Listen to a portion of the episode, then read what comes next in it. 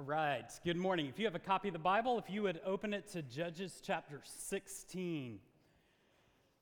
Judges chapter 16. Really glad that you're with us this morning. We're going to finish out the story of Samson together today with what is perhaps the most famous episode in his life his interaction and sin with Delilah and the end of, of his life. As we get rolling, I have a confession to make. When I was a freshman in college at North Carolina State University, I watched WWF every night, all right?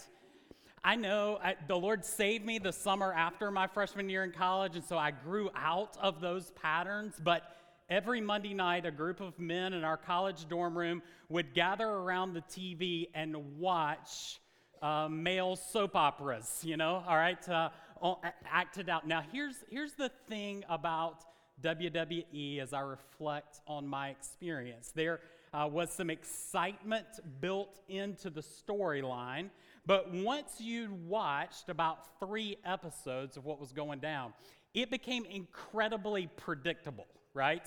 Um, I just wondered when the Goldberg spear was going to happen. And if you remember the Goldberg spear, you remember that was an intense moment. Every episode crescendoed to this point where this big bald dude's that shoulders started like right where his ears, whatever this muscle is, started right here and went like at a 90 degree angle down to his shoulder. He would bludgeon someone and celebrate his victory, and all the guys would awkwardly clap around the TV screen. Is the way it ended every time. Now, you were trying to figure out like what cast of characters, what was going to happen, how bad of a scene he was going to be in before he rose to conquer the enemy.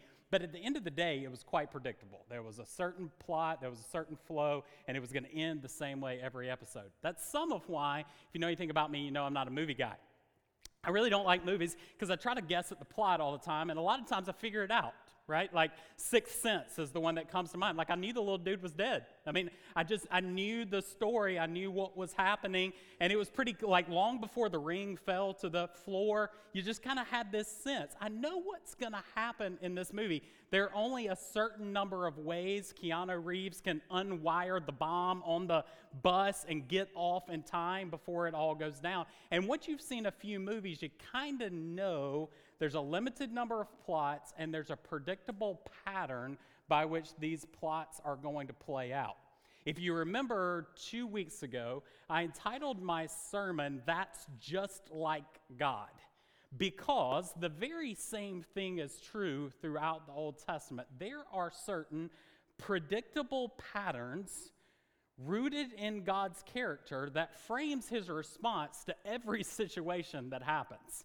And while the situations kind of ebb and flow and move, you can rest assured that God's character, his judgment, his holiness, his grace are going to be on display at the end. And as we've seen throughout the book of Judges, as the people of God have begun to, to unravel, the stories end with God's restoration and his forgiveness. Often, almost in a frustrating fashion, you're like, God, what are you doing? These people don't deserve your act of forgiveness, but it's just like God to act that way. Now, the opposite is equally and also true, as we will see in our story this morning. There are certain predictable patterns of behavior in fallen men and women that you can anticipate before they happen. There are certain predictable patterns throughout the Old Testament, and there are certain predictable patterns in your life based on our inherited sin nature and our enslavement to the sin that so easily entangles that are quite predictable indeed. And the uh, Samson story that we'll read this morning gives us insight, I hope, into the development of those predictable patterns and what we can do to bring God's grace to bear in our time of need. So let's pick up the story in Judges 16, verse 4. And unlike previous weeks, what I'm going to do is read the majority of this narrative together as one unit, and then we'll come back and talk about it rather than breaking it up a bit. So in verse 4, Judges 16, verse 4. After this, he, this is Samson, loved a woman in the valley of Sorek, whose name was Delilah. And the lords of the Philistines came up to her and said to her, Seduce him, and see where his great strength lies, and by what means we may overpower him, that we may bind him to humble him. And we will each give you 1,100 pieces of silver. So Delilah said to Samson, Please tell me where your great strength lies and how you might be bound, that one should subdue you. And Samson said to her, If you bind me with seven fresh bowstrings that have not been dried, then I shall become weak and be like any other man. Then the lords of the Philistines brought up to her seven fresh bowstrings that had not been dried, and she bound him with them. Now she had men lying in ambush in the inner chamber, and she said to them, The Philistines are upon you, Samson. But he snapped the bowstrings. As the thread of flax snaps when it touches the fire, so the secret of his strength was not known. But then Delilah said to him, Behold, you have mocked me and told me lies. Please tell me how you might be bound. And he said to her, If they bind me with new ropes that have not been used, then I shall become weak and be like any other man. So Delilah took new ropes and bound him with them and said to him, The Philistines are upon you, Samson. And the men lying in ambush were in the inner chamber, but he snapped the ropes off, the off his arms like a thread. Then Delilah said to Samson, Until now you have mocked me and told me lies. Tell me how you might be bound. And he said to her, If you weave the seven locks of my head, with the web and fasten it tight with the pin, the first man bun. Then I shall become weak and be like any other man. So while he slept, Delilah took the seven locks of his head and wove them into the web. And she made them tight with the pin and said to him, The Philistines are upon you, Samson. And he awoke from his sleep and pulled away the pin, the loom, and the web. And she said to him, how can you say, I love you, when your heart is not with me? You have mocked me these three times, and you have not told me where your great strength lies. And when she pressed him hard with her words day after day and urged him, his soul was vexed to death. And he told her all his heart, and he said to her, A razor has never come upon my head, for I have been a Nazarite of God from my mother's womb. If my head is shaved, then my strength will leave me, and I shall become weak and be like any other man. When Delilah saw that he had told her all his heart, she sent him and called the lords of the Philistines, saying, Come up again, for he has told me all his heart. Then the Lord of the Philistines came up to her and brought the money in their hands. She made him sleep on her knees, and she called a man and had him shave off the seven locks of his head. And then she began to torment him, and his strength left him. And she said, The Philistines are upon you, Samson. And he awoke from his sleep and said, I will go out as at the other times and shake myself free. But he did not know that the Lord had left him. And the Philistines seized him and gouged out his eyes and brought him down to Gaza and bound him with bronze shackles and he ground at the mill in the prison. But the hair of his head began to grow again after it had been shaved. Now, there is a lot going on in this story, and we could spend ample time plumbing, plumbing the depths of the intricacies of the passage. There's a lot that we don't know about this episode, specifically who Delilah is, what the relationship is, the secret of Samson's strength seems to be insider knowledge to the scriptures, or insider knowledge to us who are reading the scriptures, but a mystery to those, much like the riddles of the previous chapters. But what we do know is that this chapter, this episode frames for us one who was positioned for greatness, and because of his sin and foolishness, did not realize the purposes and plans God had for him. He failed in the accomplishment of the mission God had given him because of some predictable patterns of sin that we see running throughout Samson's life and I think overlay our experience quite well. Let me give you three predictable patterns that we observe in Samson's experience and we observe in our own fight with sin. The first of those being this sin that is predictable in light of the fall. Sin that is predictable in light of the fall. And here's what I mean by that. There are certain, sorry, wow. There are certain actions, behaviors, sin manifestations that we observe that are the predictable outworking of the sin of Adam and Eve in the garden. 1 Corinthians 10, Paul is going to say it this way. He cautions first, let anyone who thinks that he stands take heed lest he fall. Then he says this in verse 13 No temptation has overtaken you except that which is common to man. Yet God is faithful. He will not let you be tempted beyond your ability, but with the temptation, He will provide a way of escape that you may be able to endure it. What I want to zero in on is this phrase no temptation has overtaken you except that which is common to man. As we consider sin and temptation in our lives and in the lives of the biblical characters, one of the things that we see is that when you boil sin down to its base components, it's really quite simple indeed. You are not, nor am I, very creative with our sin. At the end of the day, there are certain built in manifestations of sin as a result of the sinful choice that Adam and Eve made in the garden, and as a result, the inherited sin nature that we are born into the world with. You might, uh, in our house, we have a toddler, and that toddler does certain predictable behaviors based on her toddlerdom, all right? Now, I might get frustrated at my little girl's messiness or the fact that she's a bit clumsy and falls down the steps fairly often.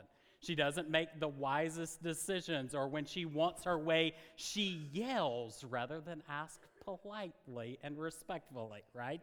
And while I am trying to discipline her and help her grow in godliness in these actions, there are certain predictable patterns that come from a two year old. This is what a two year old does. And in the same fashion, there are certain, it may be wise if I grab a handheld if we can. Uh, is this one working? No. now, this, friends, is going to be an episode uh, that we're going to remember, all right? You don't know the difference in speaking into a mic here and holding a microphone. So if I make it through this sermon while holding a microphone, we're all going to applaud because it's going to be special, all right? Um, so, there are certain predictable patterns that we would expect out of a two year old. And in the same fashion, there are certain predictable patterns that we would expect in the lives of all the sons and daughters of Adam and Eve. Core to those are going to be the expression of pride. No one is going to be stunned when they see people make mistakes or succumb to temptation on the basis of a prideful heart. This is a predictable pattern of sin in all the sons and daughters of Eve of Adam and Eve. Sexual immorality would be another one of those. This is a predictable pattern of sin as a result of the fall. Anger, vengeance that we see in the Cain and Abel episode following sin in Genesis 4. Predictable pattern of sin as a result of the consequences of Adam and Eve's choice in the garden. We should, and, and this is where I want to press us in way of application, we should anticipate and be on guard for the enemy who prowls like a roaring lion in certain areas because we know that they are predictable. Okay? I know as a parent, if I'm doing my job and I'm not always doing it well, that it is predictable for my toddler to walk off the steps without stepping down them and fall on her face. For that reason, I should be alert and attentive in those behavioral areas. And this is the same thing that we should see in the sons and daughters of Adam and Eve based on the predictable patterns. Secondly, there are sins, temptations that are predictable in light of your position. Sins that are predictable in light of your position. Turn back with me to Deuteronomy chapter 17. Let's take a left in your Bibles back to Moses' instructions to the people of God on the brink of the promised land. It's fascinating for me as I read through the Old Testament scriptures the number of times that the authors are able to point forward and say, You're going to do this, and this is going to be the result. How can they do that? Because human behavior is quite predictable. And so in Deuteronomy 17, beginning in verse 14, we read these words When you come to the land the Lord your God is giving you, and you take it over and live in it, and then say, I will appoint a king over me like all the nations surrounding me. So, what is, what's Moses saying here? You're going to get in the land, and I know what you're going to do. You're going to look to the nations, and you're going to want a king just like they do. Then he warns in verse 15 You must without fail select over you a king whom the Lord your God will choose. From among your fellow citizens, you must appoint a king. You may not designate a foreigner who is not a fellow Israelite. Moreover, he must not accumulate horses for himself or allow the people to return to Egypt to do so, for the Lord has said, You must never again return that way. Furthermore, he must not marry many wives, lest his affections turn aside. He must not accumulate much silver or gold. When he sits on his royal throne, he must make a copy of the instruction on a scroll given to him by the Levitical priest. It must be with him constantly, and he must read it as long as he lives so that he may learn and revere the Lord his God and observe all the words of the instruction and these statutes in order to carry them out, so that he will not exalt himself above his fellow citizens and turn from the commandment right or left, so that he and his descendants may enjoy many years ruling over the kingdom of Israel. It is as if Moses reads the king's mail of what's going to come. He says, You're going to get in the land, you're going to look at the nations, you're going to appoint a king, and here's exactly what the king is going to do. He's going to rule over you. He's going to pursue the wealth of the nations. He's going to take foreign li- uh, wives. He's going to uh, have a propensity to forget the law of God, so he's going to have to keep it before him night and day. Why can the writers of Scripture make these types of observations? Because there are certain temptations that are predictable in light of the position that these individuals will hold. Moses knows kings are going to be prone to succumb to wealth and power and foreign women, right? And so he says, be on your guard in these areas. The same then is true for our brother Samson in this passage. He is in a position of influence. And though he is not a king, he does exactly what Moses has warned the kings are going to do. We don't know a lot about Delilah, whether he meets her, this road connects, this valley connects where the Israelites are with where the Philistines are. So most say that Delilah was a Philistine woman. Whether she was a Philistine or acquainted with the Philistines, she's clearly out of bounds for Samson, and he takes her as his wife.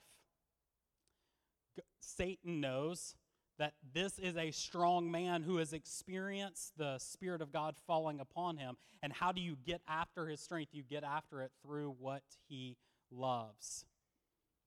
And what he loves is women that he should not, which is quite predictable in light of Samson's position, which forces the question What are the predictable temptations and patterns of sin that go with your unique position at this season in life. Few of us in this room are kings. In fact, I don't think we have any this morning. Yet we are all positioned by the hand of God in certain places where there are unique temptations that face each one of us uniquely. And it is wise for us to be aware of how your position provokes certain temptations. No one is going to be stunned if pride is an issue for a wealthy businessman, nor if irritability is an issue for a stay at home mom. These are going to be predictable patterns of temptation and sin in light of your unique position. And then, thirdly, certain sins are predictable one, in light of the fall, two, in light of your position, and three, in light of your past history. Sins that are predictable in light of your past history. It's almost comical how we see this played out in Samson's life. We've already seen in chapters 14 and 15 a situation that mirrors exactly what happens in the Delilah episode, right? Taking of women, riddle, giving over to the Philistines, consequences. Same exact scenario that plays out again for us in chapter 16. And oh, and by the way, we have a little excursus in verses 1 through 3 of chapter 16 where he runs after a prostitute. So there are certain predictable sin patterns in Samson's life that should have cued him into I'm prone for failure here. Samson is presented to us in the scriptures as a man with extraordinary strength that is counterbalanced by extraordinary stupidity. He should have learned from his failures, and because he did not, he suffers the consequences of that folly. He is a man who simply cannot learn from his past, which then demands the question for you and I what are the unique areas where God has said to you specifically, you better watch out? If you look back on your life's history, where are the glimmers of God's grace in episodes where you have fallen to sin and faced the consequences of those choices that should serve as a consistent check engine light on the dashboard for you that says, You, friend, are uniquely susceptible here? Remember the words of James. This is James 1 14 and 15. As James recounts the personal temptation that we all face, he says, Each person is tempted when he is lured and enticed by his own desire. Then, when desire is conceived, it gives birth to sin. And when sin is fully grown, it brings forth death. Now, certainly, James is pointing out the personal responsibility we bear for our sinful choices and the death that results. But I think it's also interesting the personal pronoun that's applied through that that's specific to each individual. He is enticed by his own sin, and when that sin runs its course, it leads to death. So we should ask, Samson seems to be unwilling to do, what is my sin that tempts me, and how am I lured and enticed by my specific evil desires? Verse 20 of our text this morning in Judges chapter 16 shows the outworking of James 1 in Samson's life. This verse, let's read again James, uh, Judges 16, verse 20. We've seen this pattern in Samson's experience. He lies to Delilah, Philistines come upon him. He's able to stand up and snap the cords just like they were over fire. But in verse 20, she said, The Philistines are upon you, Samson. And he awoke from his sleep and said, I'm going to go out just like the other times and shake myself free. But he did not know that the Lord had left him.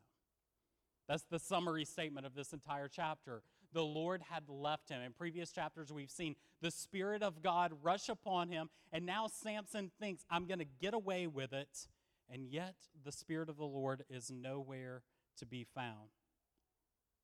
These consequences then serve as a judgment for failing to heed the patterns of temptation and as God's grace in Samson's life. They expose him to his folly. He simply can't go out like he has before. And the same, unfortunately, is true in our lives. That the consequences for our failure to heed predictable patterns from the fall, predictable patterns from our position, and predictable patterns from our own experience lead to consequences.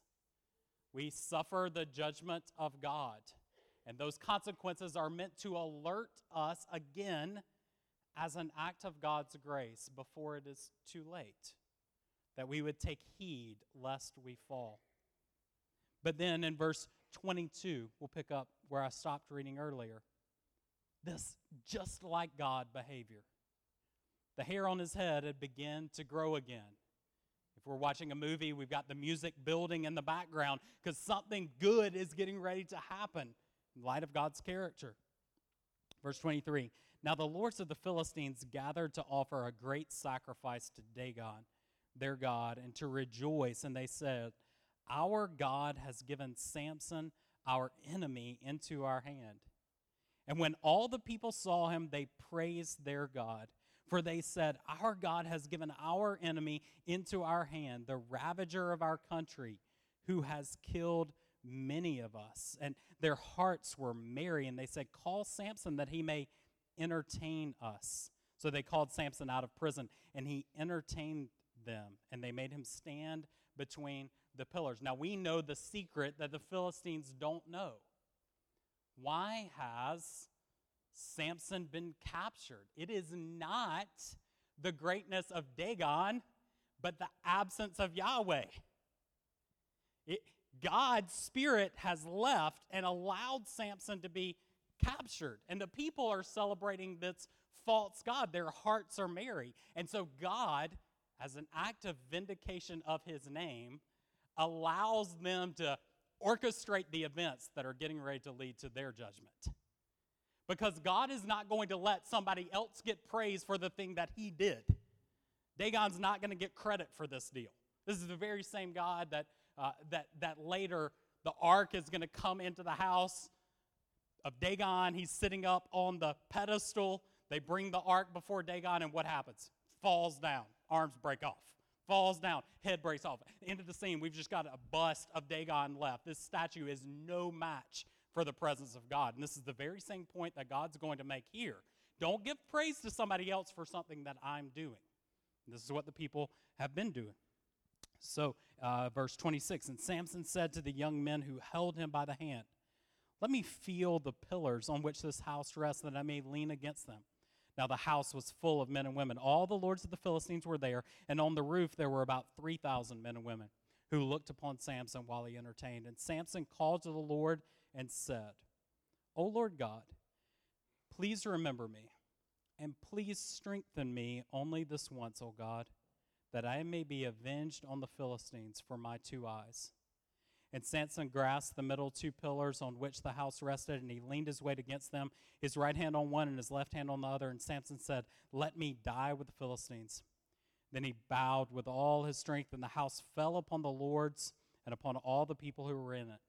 So the dead whom he killed at his death were more than those whom he killed during his life. What a tragic summary statement kills more in his death than he does in his life. And then his brothers and his family came down and took him, and they brought him up and they buried him. And he judged Israel for 20 years. This is the summary of this brother's life who begins to deliver Israel, but we must conclude as a massive failure in all, for all intensive purposes. He fails, and God, in an effort to vindicate his name, allows him to accomplish more in his death than he did in his life. Now, the question for us is why did the writer of the scriptures preserve this story for four chapters? Like, what's the point? In this book, why did the scriptural author see fit to to hold up the life of Samson for us for this extended period of time when the culmination of his life is really a big letdown. The motive, it seems, is that the fall of Samson is positioned, it is held up as a mirror for what is going to happen in Israel nationally.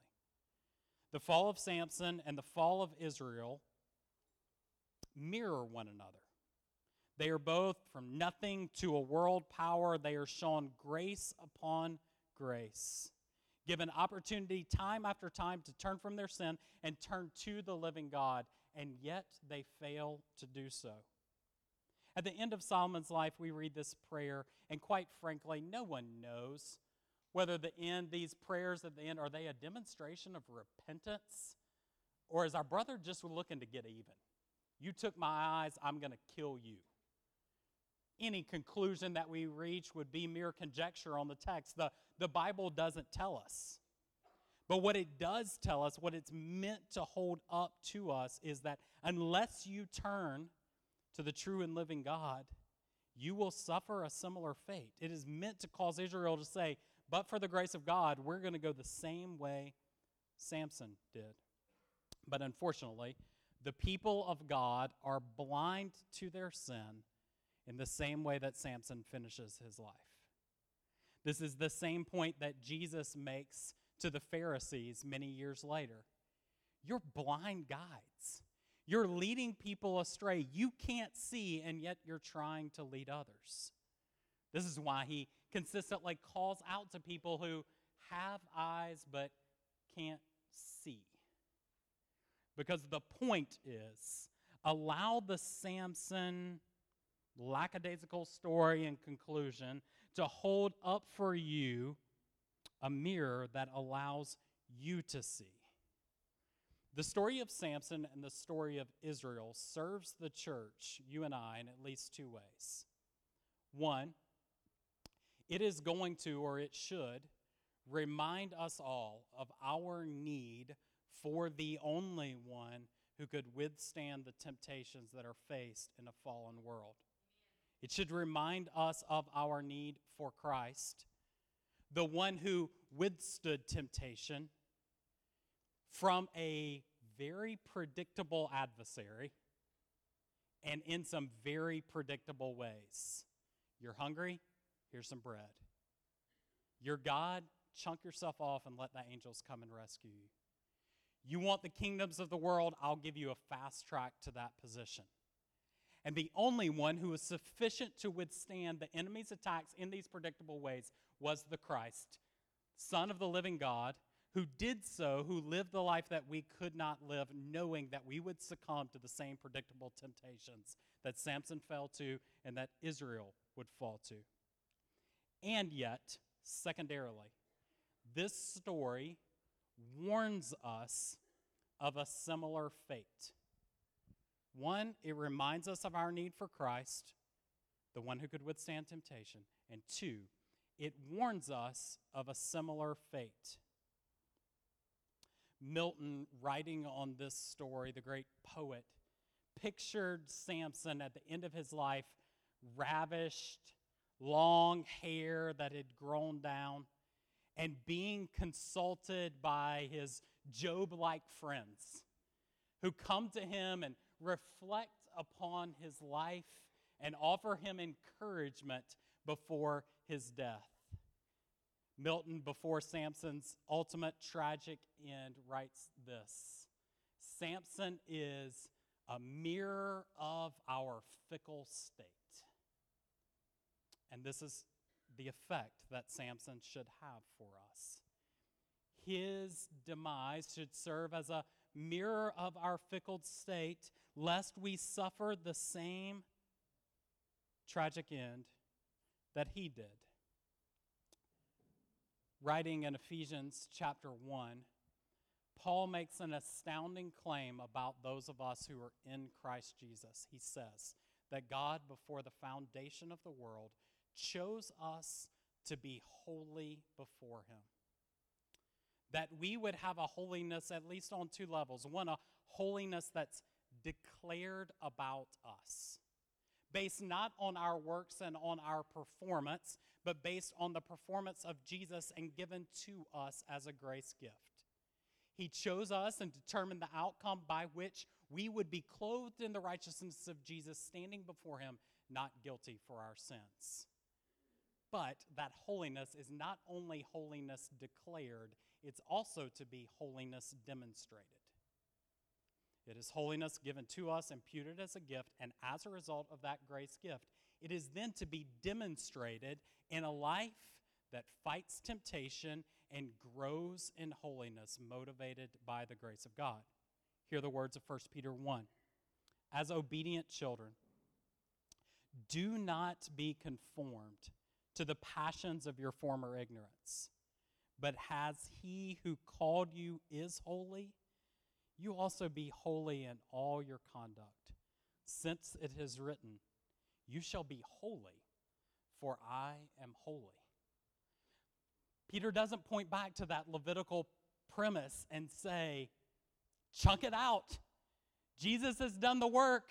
Don't worry about holiness, but rather he applies it to those who've received the grace gift of the righteousness that Christ has earned on our behalf. And he says, as a result of that, now you pursue holiness. So, how does the story of Samson and the failure of Israel and the obedience of Christ help us pursue holiness in the face of predictable temptations? Let me give you three challenges quickly as we close. The first is this that we would recognize our predictable patterns of sin. That we would recognize our predictable patterns of sin that we would, by the grace of God, do mental inventory of our hearts to ask the question where am I uniquely at risk? And that the Spirit of the living God, who possesses all the wealth, of wisdom in the world, would speak to you clearly and say, Watch out here. And we can use the predictable patterns of the fall, of our position, and of our past to inform where we might be prey to Satan's attacks. Secondly, that we would repent. The mark of holiness in the church isn't the avoidance of sin, but it's the ability of recognizing sin and repenting quickly. Samson's prayer models for us a glorious truth about God. I commented earlier, we don't know. Was our brother repenting? Was he just wanting to get even? But God, as an act of vindicating his name, came through. He was near to Samson even in his failure. And if you are like me, we often have this, we often read the scriptures, and I say, Samson didn't deserve you to do a thing for him. That you should have toasted that brother, right? Why in the world do we end with his hair growing him vindicating people and coming out looking like the hero because that's just like God. God is near to those who think they are failures because they have succumbed to temptation one too many times. Would you this morning, from the story of Samson, be reminded that the Lord is close? He is near, and He turns His attention to those who confess their sins, repent of them, and bring them into the light. And then lastly, that we would be the kind of people that fight. We would recognize our temptations, we would repent as we succumb to those temptations, and that we would fight those temptations. That we would, by the grace of God, bring God's wisdom to bear on our predictable patterns of sin. Rather than excusing them, that we would kill them by the grace of God. C.S. Lewis, in the masterful way that only he could, pictures this in his writing in the book The Great Divorce, where he pictures a ghost who has been kept out of heaven because he wants to enter with a red lizard of his former nature on his shoulder.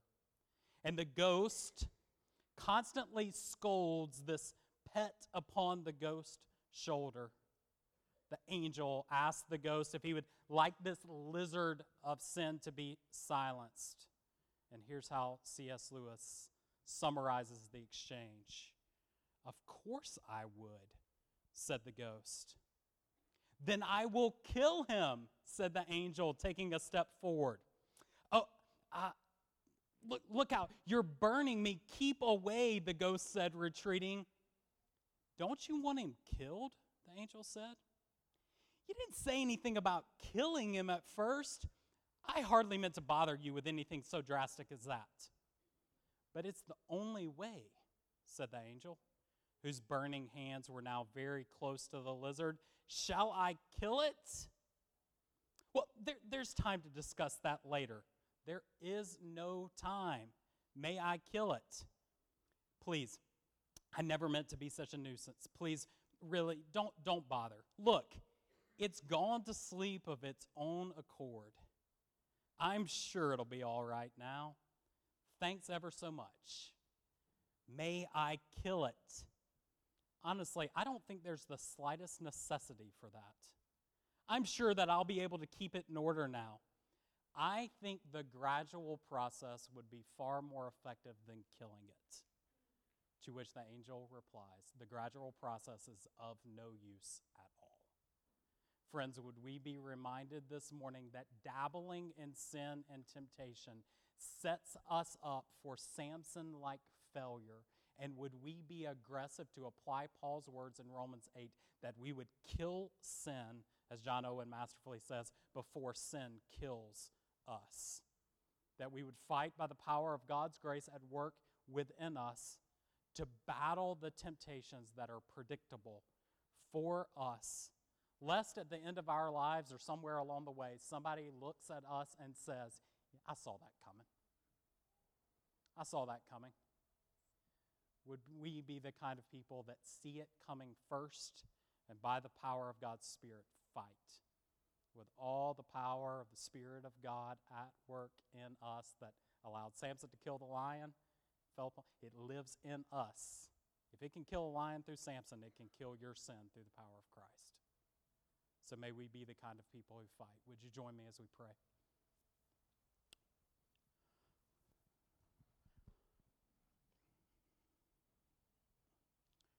Our God, we bow our heads with a recognition that we are incredibly susceptible to very predictable patterns of sin and we read the Samson story and we know what's coming. And then we live our lives, and, and in, a, in a very real way, we know what's coming, and yet we allow it just to run its course. Would you, by your grace, awaken our hearts this morning to the predictable patterns, predictable ways that we are susceptible to Satan's attack? Would you bring that to the forefront of our minds this morning? And if we are one who is continuing to dabble in those very predictable patterns, would you, by your grace, prompt repentance? Would we confess our sin before you, knowing that you are faithful and just to forgive sin and cleanse us from all unrighteousness? To those who are wanting to allow it to live longer, would you convict them of the need to put sin to death? And would you, by your Spirit, continue to hone our attentiveness to the ways that we are prone to fall? And would you allow your grace and your Spirit to minister to our hearts with the encouragement that you are near to us? No temptation has overtaken us but what is common to man, and you, in your grace, will provide a way of escape. Would we take that way of escape even this morning? To direct our hearts to repentance, knowing that you are a God who loves to forgive, so that your name is vindicated in our day and you are made famous. We ask for Christ's sake.